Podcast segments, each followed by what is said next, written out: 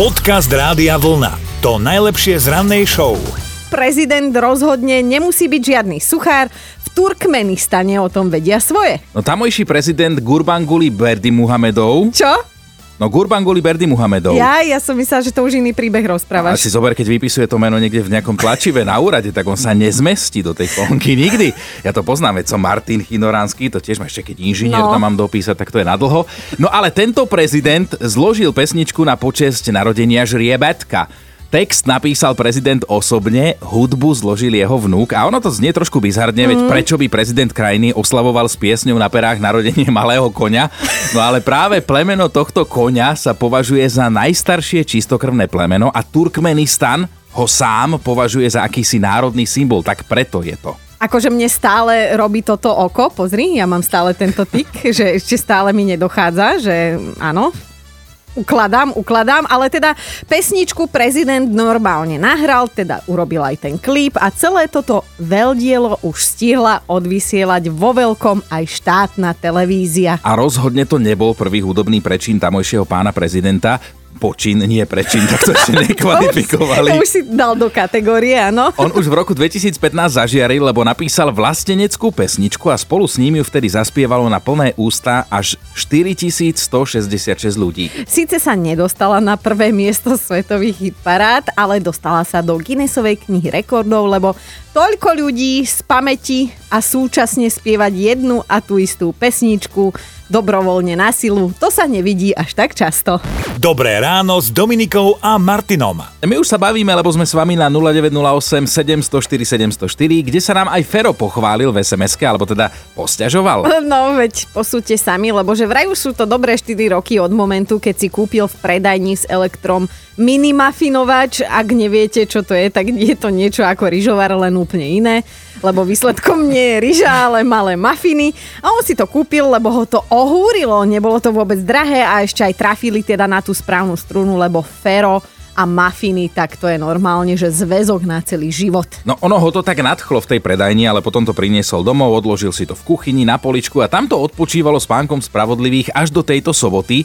V sobotu už prišla pani manželka s tým, že toto sa u nich nepoužíva, je to zbytočné, nikto sa toho nechytá, je to tam na poličke, tak nie je najmenší dôvod, aby tento stroj zostal súčasťou domácnosti a chcela mu to vyhodiť. No ale vtedy sa Fero napaprčil a povedal si, že on zabojuje o budúcnosť a stabilné miesto minimafinovača u nich v domácnosti.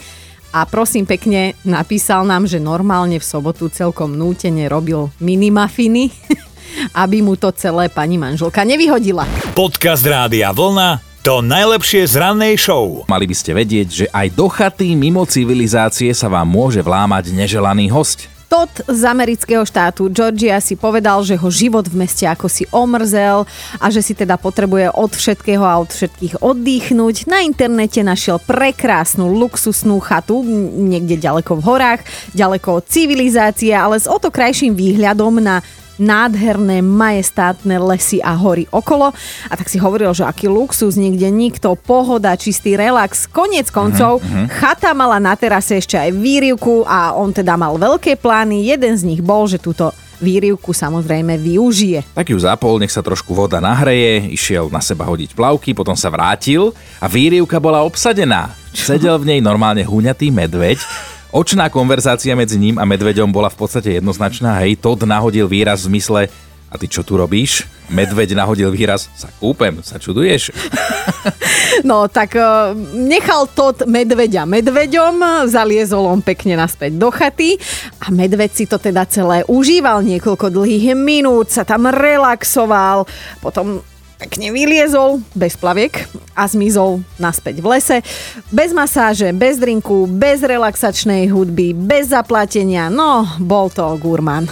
Dobré ráno s Dominikou a Martinom. Píšete nám o blbostiach, ktoré ste si kúpili, akože pôvodne v dobrej viere, potom ste boli nútení ich používať, lebo niekto zistil, že na to doma len sa na prach, vyhodíme to. Máme športové okienko, zdá sa, lebo máme priznania od vás, ktorí ste si cez koronu mysleli, že v lockdowne sa dostanete do formy. Filip si takto pred rokom kúpil, keď zavreli fitka, rotoped, lebo veď na čo si kupovať normálny bicykel do prírody, keď sa môžeš pachtiť doma na stacionárnom. Mm. Samozrejme, že v praxi to slúži všetkým, ako sušiak na prádlo v obývačke, vôbec ho to nebaví, ale svokra ho do toho núti a on poslúcha, lebo je mu trápne, že si vôbec takú opachu dotrepal domov. No, teda chudia svokra, alebo rotoped. Volať, no. Čím si to zaslúžila svokrička.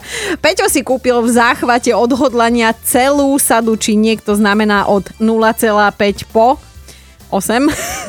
a že uh, teraz v garsonke každý deň zakopáva do tej sady, ale že občas si aj zacvičí, len mu najskôr musí žena vyčistiť žalúdok, že je to tam zavadzia, tak on to potom demonstratívne začne dvíhať. Od 0,5 po 8, tak to sa nabúchaš, Peťo, s tou osmičkou, keď začneš cvičiť ozaj.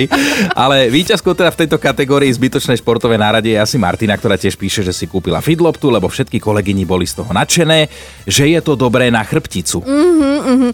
Myšlienka to bola pekná, to akože Martinka uznáva, aj sa z toho chvíľu tešila, lenže potom ju pri cvičení objavila 5-ročná vnúčka, a rozprávke bol koniec, lebo malej to prišlo náramne vtipné, že ako babka pri tom cvičení vyzerá a čo robí a, a jak ju ruky a nohy neposlúchajú a každé ide do inej strany. Takže vnúčka, keď sa zobudí, každé jedno božie ráno o pol šiestej vyleze z postele a núti babku robiť tie divné pohyby. Na fidlopte. No.